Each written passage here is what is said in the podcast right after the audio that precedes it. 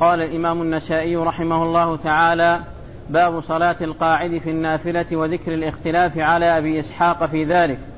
وقال أخبرنا عمرو بن علي عن حديث أبي عاصم قال حدثنا عمر بن أبي زائدة قال حدثني أبو إسحاق عن الأسود عن عائشة رضي الله تعالى عنها قالت ما كان رسول الله صلى الله عليه وسلم يمتنع من وجهه وهو صائم وما مات حتى كان أكثر صلاته قاعدا ثم ذكرت كلمة معناها إلا المكتوبة وكان أحب العمل إليه ما دام عليه الإنسان وإن كان يسيرا. خالفه يونس رواه عن أبي إسحاق عن الأسود عن أم سلمة. بسم الله الرحمن الرحيم. الحمد لله رب العالمين وصلى الله وسلم وبارك على عبده ورسوله نبينا محمد وعلى آله وأصحابه أجمعين أما بعد. يقول النسائي رحمه الله صلاة النافلة. أو صلاة القاعد في النافلة. صلاة القاعد في النافلة واختلاف وذكر الاختلاف على أبي إسحاق في ذلك. المقصود من هذه الترجمة أن الصلاة عن جلوس في النافلة أن ذلك سائغ وجائز. ولو كان ولو ولو كان قادرا إلا أن الأولى للإنسان مع القدرة أن يصلي عن قيام لأنه أكمل وأفضل ولأن صلاة القائم على آه، ولأن صلاة القاعد على النصف من صلاة القائم في الأجر. فصلاة فالصلاة عن قيام هي الأفضل والأكمل. وعند الحاجة فإن الإنسان يصلي جالسا وكذلك فيما لو كان قادرا وأراد أن يصلي جالسا له ذلك ولكنه إذا كان قادرا أجره على النصف من صلاة القائم. أما إذا كان آه، صلى قاعدا لمرضه وهو لا يستطيع أن يصلي قائما فله مثل أجر القائم كما ثبت في صحيح البخاري من حديث أبي موسى الأشعري رضي الله عنه أن النبي عليه الصلاة والسلام قال إذا مرض العبد أو سافر كتب له ما كان يعمل وهو صحيح مقيم. إذا مرض العبد أو سافر كتب له ما كان يعمل وهو صحيح مقيم. آه الحاصل أن صلاة آه، القاعد في حال المرض آه هو القيام بما يقدر عليه الإنسان. والنبي عليه الصلاة والسلام قال صل قائما فإن لم تستطع فقاعدا فإن لم تستطع فعلى جنب. قال ذلك لعمران بن حسين رضي الله تعالى عنه. وأجره أي أجر القاعد مع لكونه لا يستطيع أن يقوم مثل أجر القائم للحديث الذي ذكرته والذي أخرجه البخاري في صحيحه. أما إذا كان قادرا على القيام فلا فيجوز له أن يصلي قاعدا لكن أجره على النصف من أجر القائم. وقد أورد النسائي أحاديث عن عائشة وعن أم سلمة وعن حفصة رضي الله تعالى عنهن في ذلك. وأولها حديث عائشة رضي الله تعالى عنها وأرضاها أن النبي عليه الصلاة والسلام كان آه، كان أكثر أكثر أكثر صلاته ما كان يمتنع رسول ما كان يمتنع من من وجهه وهو صائم. أي أنه ما كان يمتنع من تقبيلها وهو صائم. بل كان يقبل وهو صائم عليه الصلاة والسلام.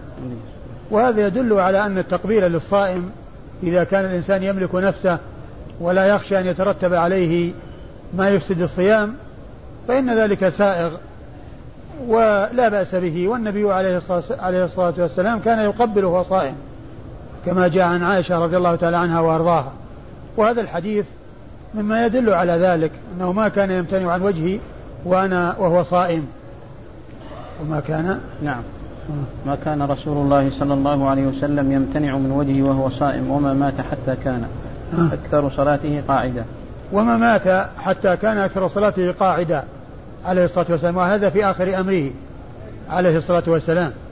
إما للمرض وإما لوجود مشقة وإن كان قادرا ليبين الحكم وهو الجواز. يبين الحكم للأمة وهو الجواز ولو كان الإنسان قادرا. والنبي عليه الصلاة والسلام ما فعل ذلك إلا في آخر عمره عليه الصلاة والسلام. فمع عدم القدرة الأمر في ذلك واضح وقد عرفنا الدليل الذي يدل عليه. ومع القدرة فهو يبين للناس الجواز وهو مشرع صلوات الله وسلامه وبركاته عليه.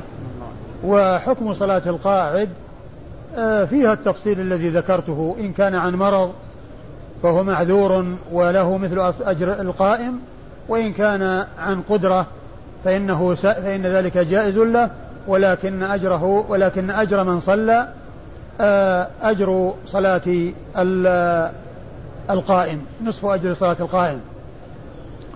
أيوه وبعدين؟ ثم ذكرت كلمة معناها إلا المكتوبة. ثم ذكرت كلمة معناها إلا المكتوبة يعني إن ما كان يصلي المكتوبة إلا قائما. والمقصود من يعني من آه الذي كان يفعله إنما هو في النافلة.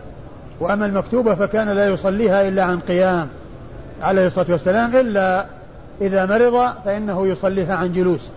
كما فعل ذلك عليه الصلاة والسلام في آخر حياته حيث صلى بالناس جالسا وأبو بكر عن يمينه يصلي بصلاة رسول الله عليه الصلاة والسلام والناس يصلون بصلاة أبي بكر. أيوة. وكان أحب العمل إليه ما دام عليه الإنسان وإن كان يسيرا. وكان أحب العمل إلى الله إليه, إليه عليه الصلاة والسلام ما دام داوم عليه الإنسان ولو كان يسيرا. يعني ولو كان الذي يداوم عليه يسيرا فإن هذا هو الأحب إلى رسول الله عليه الصلاة والسلام. والأحب إلى رسول الله هو الأحب إلى الله كما جاء في الحديث وإن أحب العمل إلى الله ما داوم عليه صاحبه وإن قل. فالأحب إلى رسول الله هو الأحب إلى الله. ولا يقال إن الأحب إلى رسول الله يختلف عن الأحب إلى الله وأن الله تعالى يكون شيء إليه أحب ويكون غيره أحب إلى رسول الله عليه الصلاة والسلام. بل محبته تابعة لمحبة الله وما كان إلى الله أحب فهو إلى رسوله عليه الصلاة والسلام أحب. ومما يذكر هنا أن النبي عليه الصلاة والسلام لما هاجر من مكة إلى المدينة لم يهاجر إلى المدينة لأنها أفضل من مكة بل جاء عنه ما يدل على أن مكة أفضل حيث قال عندما هاجر كما جاء في الحديث الصحيح إنك أحب بلاد الله إلى الله ولولا أنني أخرجت لما خرجت إنك أحب بلاد الله إلى الله. وهذا يدل على أن مكة أحب البلاد إلى الله عز وجل. وهناك حديث موضوع بخلاف هذا وفيه أن الأحب إلى رسول الله غير الأحب إلى الله وهو الحديث الذي يقول أو يقال فيه آه أنك أخرجتني من أحب البلاد إلي فأسكني في أحب البقاع إليك أو البلاد إليك وهي المدينة. فهذا فيه أن الأحب إلى الله إلى الرسول صلى الله عليه وسلم مكة وأن الأحب إلى الله المدينة. وهذا حديث موضوع من جهة أن فيه المخالفة بين ما يحبه الله وما يحبه الرسول وهذا ليس بصحيح بل أحب إلى الله ولا أحب إلى رسول الله عليه الصلاة والسلام. والأمر الثاني أنه يخالف نص الحديث الثابت الصحيح الذي يدل على أن مكة هي أحب البلاد إلى الله. إنك أحب بلاد الله إلى الله. فالأحب إلى الله والأحب إلى رسول الله. وفي الحديث الذي معنا أن الأحب الأحب العمل إلى الرسول الدائم ولو كان يسيرا. والحديث الذي سبق أن مر بنا والحديث يعني في الصحيح والذي فيه أن أن الله لا يمل عليكم من الأعمال ما تطيقون فإن الله لا يمل حتى تملوا. وإن أحب العمل إلى الله ما داوم عليه صاحبه وإن قل. وإن أحب العمل إلى الله ما داوم عليه صاحبه وإن قل. وإنما كان العمل القليل ولو كان العمل الدائم ولو كان قليلا. أحب إلى الله وإلى أحب إلى رسول الله عليه الصلاة والسلام لأنه دائم ولأنه مستمر ولأن الإنسان يفعل ذلك في أيامه ولياليه. وهو مستمر على القليل. بخلاف الإنسان الذي يهمل ثم ينشط في بعض الأحيان وكثير من الأحيان يهمل ويغفل فالأجل قد يوافيه وهو في حال الغفلة. لكنه إذا كان على عمل دائم مستمر عليه فإنه على خير والأجل إذا وافاه يوافيه وهو على عمل دائم وعلى عمل مستمر. ويقولون قليل تداوم عليه خير من كثير تنقطع عنه. قليل تداوم عليه خير من كثير تنقطع عنه. أما إسناد الحديث فيقول النسائي أخبرنا عمرو بن علي. أخبرنا عمرو بن علي هو الفلاس المحدث الثقة المتكلم في الرجال جرحا وتعديلا ويأتي ذكره في كتب التراجم يوثق ويجرح فيقال وثقه الفلاس ضعفه الفلاس قال فيه الفلاس كذا. أو قال فيه عمرو بن علي كذا عمرو بن علي هو الفلاس لقبه الفلاس البصري وهو ثقة أخرج له أصحاب الكتب الستة. عن؟ عن حديث أبي عاصم. عن حديث أبي عاصم. أبو عاصم هو النبيل. أبو عاصم الضحاك بن مخلد الشيباني البصري الملقب النبيل وهو من كبار شيوخ البخاري. والنسائي يروي عنه بواسطة. والنسائي يروي عنه بواسطة. وأبو عاصم النبيل الضحاك بن مخلد آه الشيباني البصري ثقة ثبت أخرج له أصحاب الكتب الستة. قال حدثنا عمر بن زائدة قال حدثنا عمر بن أبي زائدة. عمر بن أبي زائدة وهو ثقة أخرج له البخاري وأصحاب السنن. صدوق يا شيخ. صدوق أخرج له البخاري. ومسلم والنسائي. وهو صدوق أخرج له البخاري ومسلم والنسائي.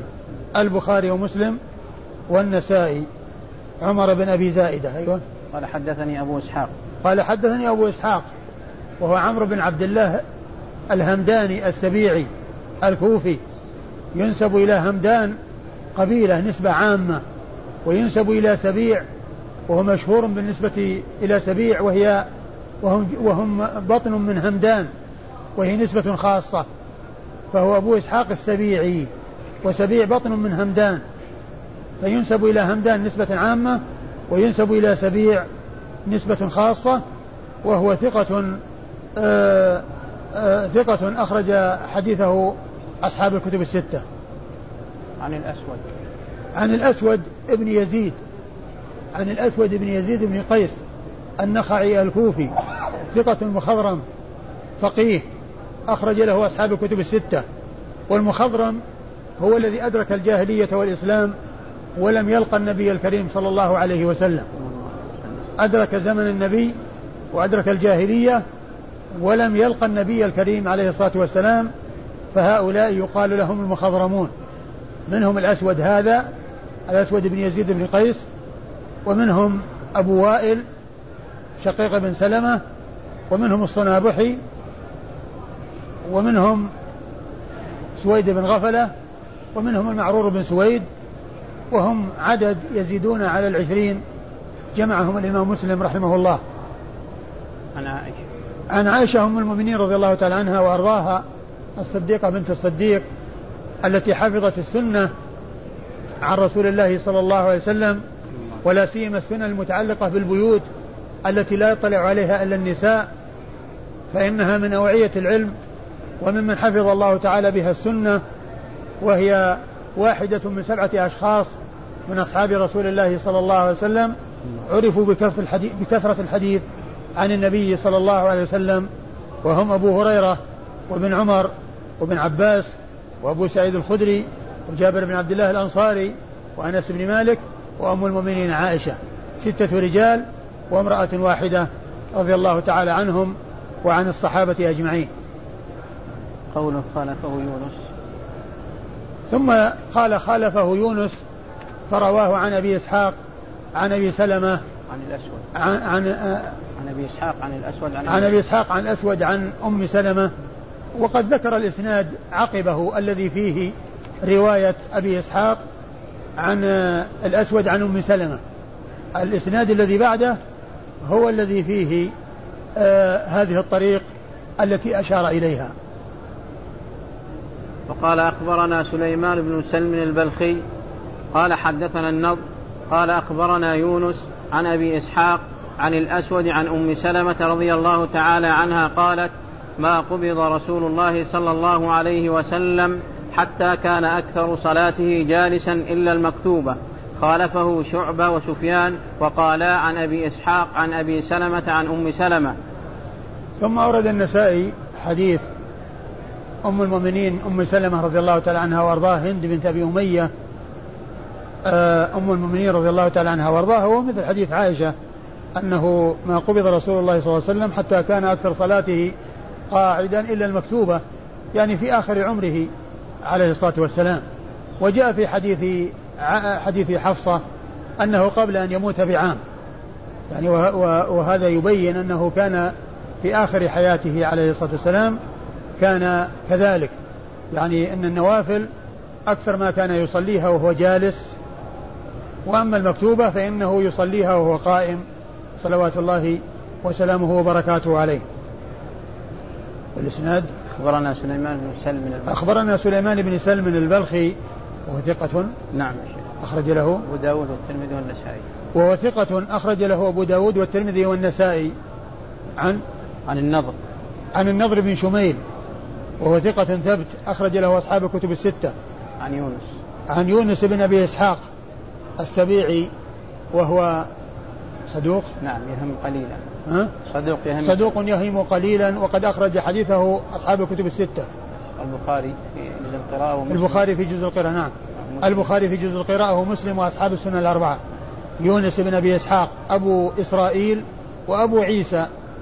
أبو إسحاق إسرائيل وأبو عيسى الذين يأتي ذكرهم في بعض الأسانيد. هذا أبوهم يونس ابن أبي إسحاق صدوق يهم قليلا وحديثه أخرجه البخاري في جزء القراءة ومسلم وأصحاب السنن الأربعة. عن أبي إسحاق عن الأسود عن أم سلمة. عن أبي إسحاق عن الأسود وقد مر ذكرهما عن أم سلمة وهي أم المؤمنين هند بنت أبي أمية آه، رضي الله تعالى عنها وأرضاها وحديثها عند أصحاب الكتب الستة. وقال أخبرنا إسماعيل بن مسعود ثم ذكر بعد هذه الطريق طريقين إحداهما من طريق شعبة والثانية من طريق سفيان وهما مخالفان في الرواية لهذه الطريق السابقة. والطريق الأولى هي طريق شعبة. شيخ وجه المخالفة إيش وجه المخالفة من حيث الرواية أن هذا رواه عن طريق أم سلمة وهذا رواه عن طريق عائشة. وطبعا هذا لا يؤثر لأنه جاء من هذين الطريقين. المخالفة ما هي مخالفة يعني معناها أنها تؤثر بل بل هما حديثان. إلا أن أبا إسحاق رواه من طريقين عن عن عن عن, عن الأسود عن عن عائشة وعن الأسود عن أم سلمة وهما حديثان. كل منهما صحيح. وقال أخبرنا إسماعيل بن مسعود قال حدثنا خالد عن شعبة عن أبي إسحاق قال سمعت أبا سلمة عن أم سلمة رضي الله تعالى عنها قالت ما مات رسول الله صلى الله عليه وسلم حتى كان أكثر صلاته قاعدا إلا الفريضة وكان أحب العمل إليه أدومه وإن قل. ثم ورد النسائي حديث أم سلمة من طريق أخرى وهو مثل الذي الذي قبله. وفيه اللي راحت العمل الدائم. قال وكان أحب العمل إليه أدومه وإن قل التي فاتت؟ إيه؟ نعم التي فاتت. فيها لا ما فيها شيء إيه نعم. هذه الطريق فيها آه بالإضافة إلى أنه كان آه يصلي في آخر عمره آه، أكثر صلاته النافلة وهو وهو قاعد إلا المكتوبة فإنه يصليها عن قيام. وفيه بالإضافة إلى ذلك أن أحب العمل إليه الأدوم وإن كان قليلا. أه والإسناد؟ إسماعيل بن مسعود قال إسماعيل بن مسعود البصري ثقة أخرج حديثه النسائي وحده. قال عن خالد بن الحارث البصري وهو ثقة أخرج له أصحاب الكتب الستة. عن شعبة ابن الحجاج الواسطي ثقة ثبت وصف بأنه أمير المؤمنين في الحديث الواسطي ثم البصري وحديثه عند أصحاب الكتب الستة. يروي عن أبي إسحاق وقد مر ذكره عن أبي سلمة ابن عبد الرحمن بن عوف أحد الفقهاء السبعة في عصر التابعين في المدينة على أحد الأقوال في السابع. على أحد الأقوال في السابع أبو سلمة بن عبد الرحمن بن عوف عن أم سلمة. هذه طريق شعبة فيها أن أبا إسحاق يرويه من طريق أبي سلمة والطريقة السابقة أبو إسحاق يرويه من طريق الأسود عن أم سلمة. وهذا يرويه عن آه، أبي سلمة ابن عبد الرحمن بن عوف عن أم المؤمنين أم سلمة رضي الله تعالى عنها. نعم. وطريق سفيان بعدها. نعم. وقال أخبرنا عبد الله بن عبد الصمد قال حدثنا يزيد قال حدثنا سفيان عن أبي إسحاق عن أبي سلمة عن أم سلمة رضي الله تعالى عنها قالت والذي نفسي بيده ما مات رسول الله صلى الله عليه وسلم حتى كان أكثر صلاته قاعدا إلا المكتوبة وكان أحب العمل إليه ما داوم عليه وإن قل خالفه عثمان بن أبي سليمان فرواه عن أبي سلمة عن عائشة رضي الله تعالى عنها. تعيد الإسناد؟ الإسناد الإسناد أخبرنا عبد الله بن عبد الصمد أيوة. قال حدثنا يزيد قال حدثنا سفيان عن أبي إسحاق عن أبي سلمة عن أم سلمة. عن أبي إسحاق؟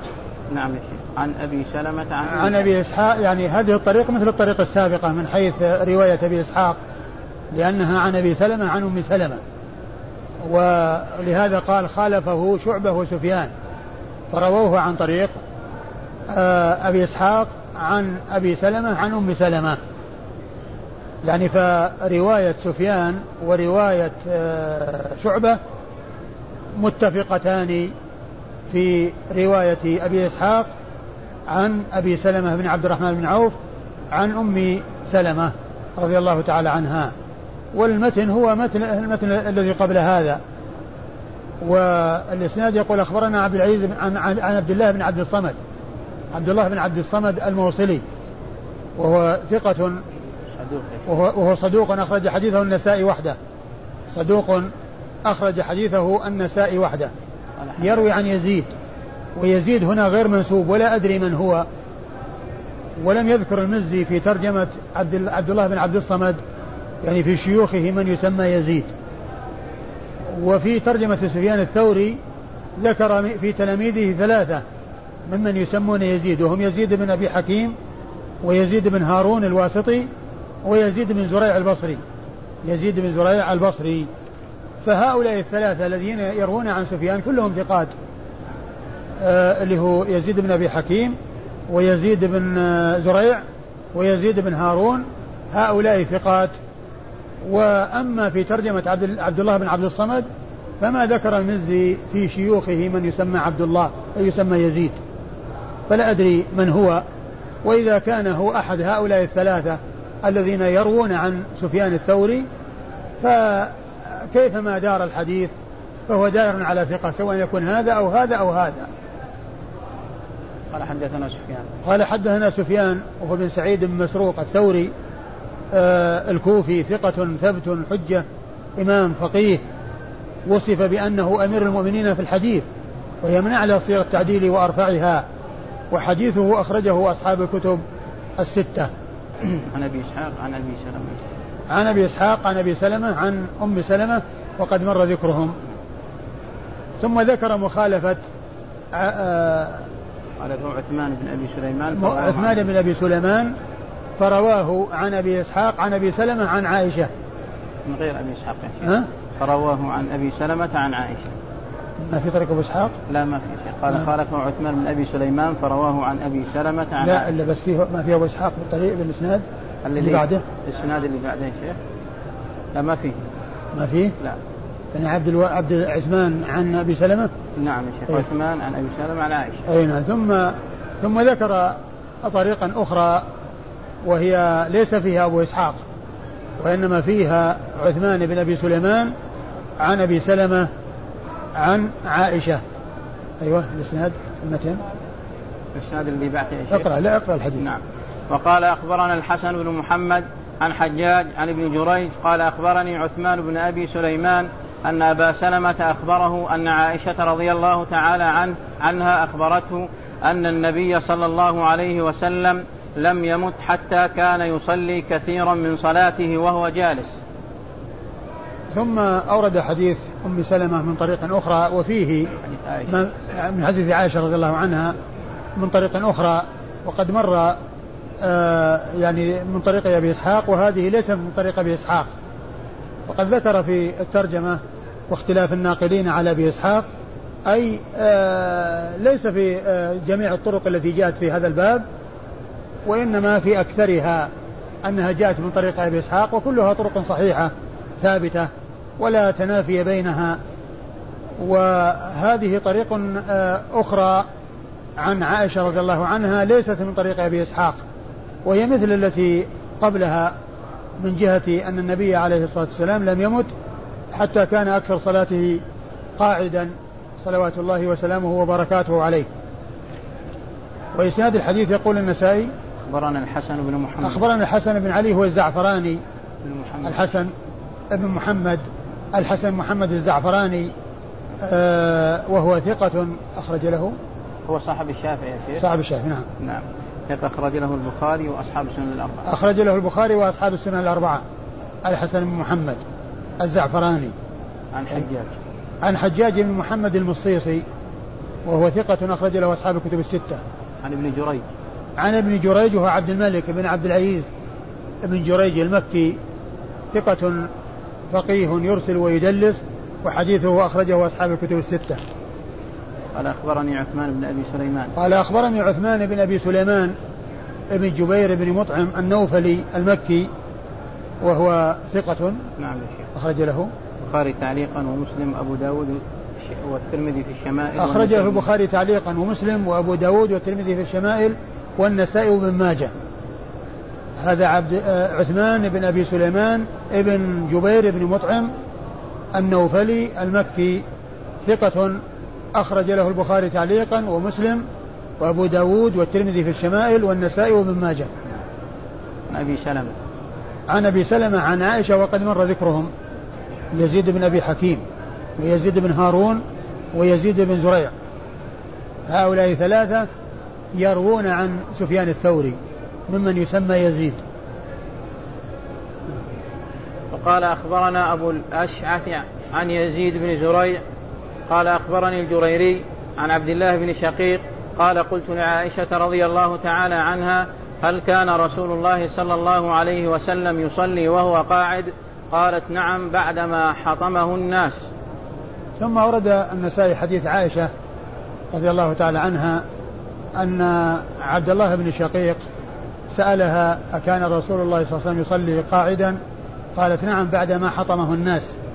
يعني بعدما كبر و آه، آه، كثرت آه، مشاغله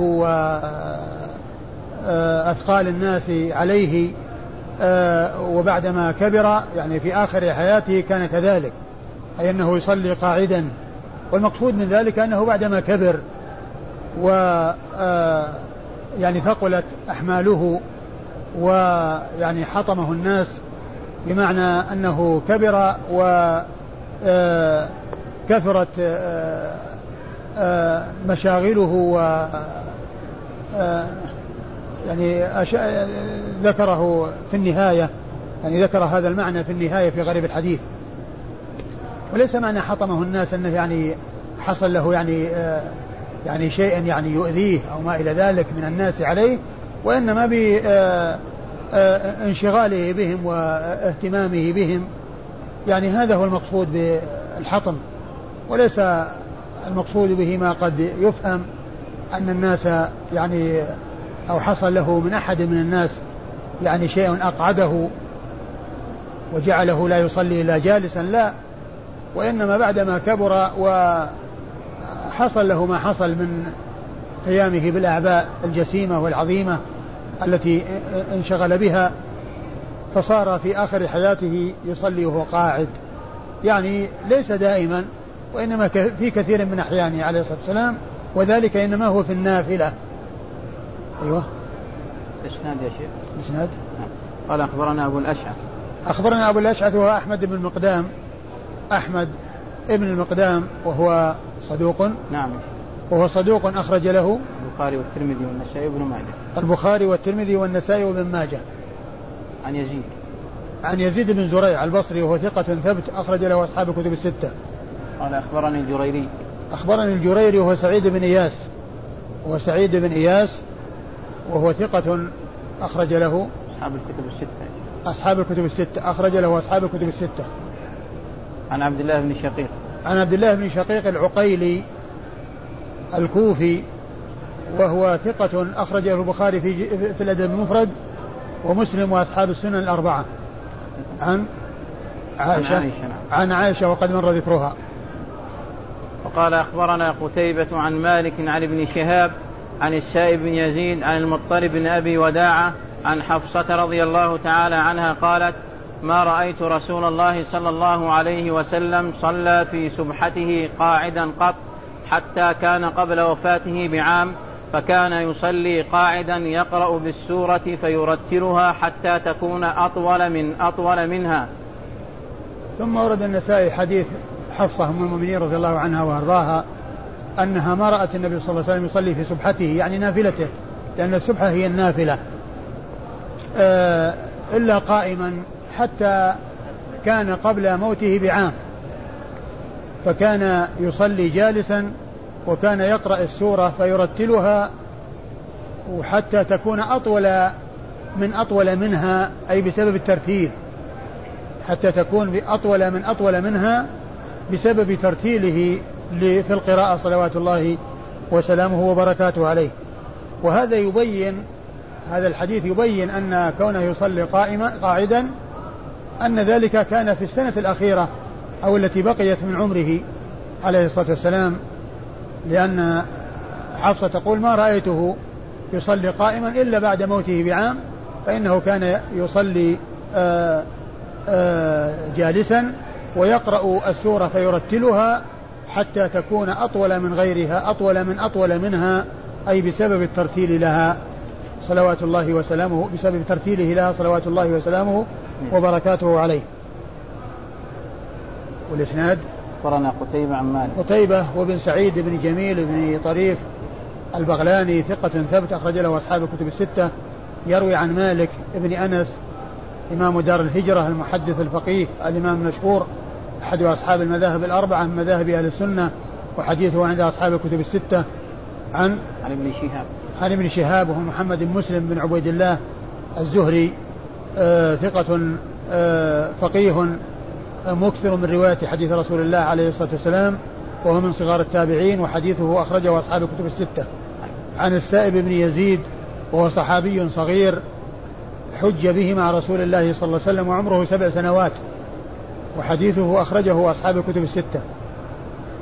عن, عن المطلب بن أبي وداعة وهو صحابي أخرج حديثه آه مسلم وأصحاب السنة. مسلم وأصحاب السنة الأربعة. عن حفصة أم المؤمنين بنت عمر بن الخطاب رضي الله تعالى عنها وعن أبيها وعن الصحابة أجمعين وحديثها عند أصحاب الكتب الستة والحديث فيه رواية ثلاثة من الصحابة يروي بعضهم عن بعض. ثلاثة من الصحابة يروي بعضهم عن بعض وهم السائب بن يزيد والمطلب بن أبي وداعة وحفصة أم المؤمنين رضي الله تعالى عنها وأرضاها. والله أعلم وصلى الله وسلم وبارك على عبده ورسوله نبينا محمد. وعلى آله وأصحابه أجمعين.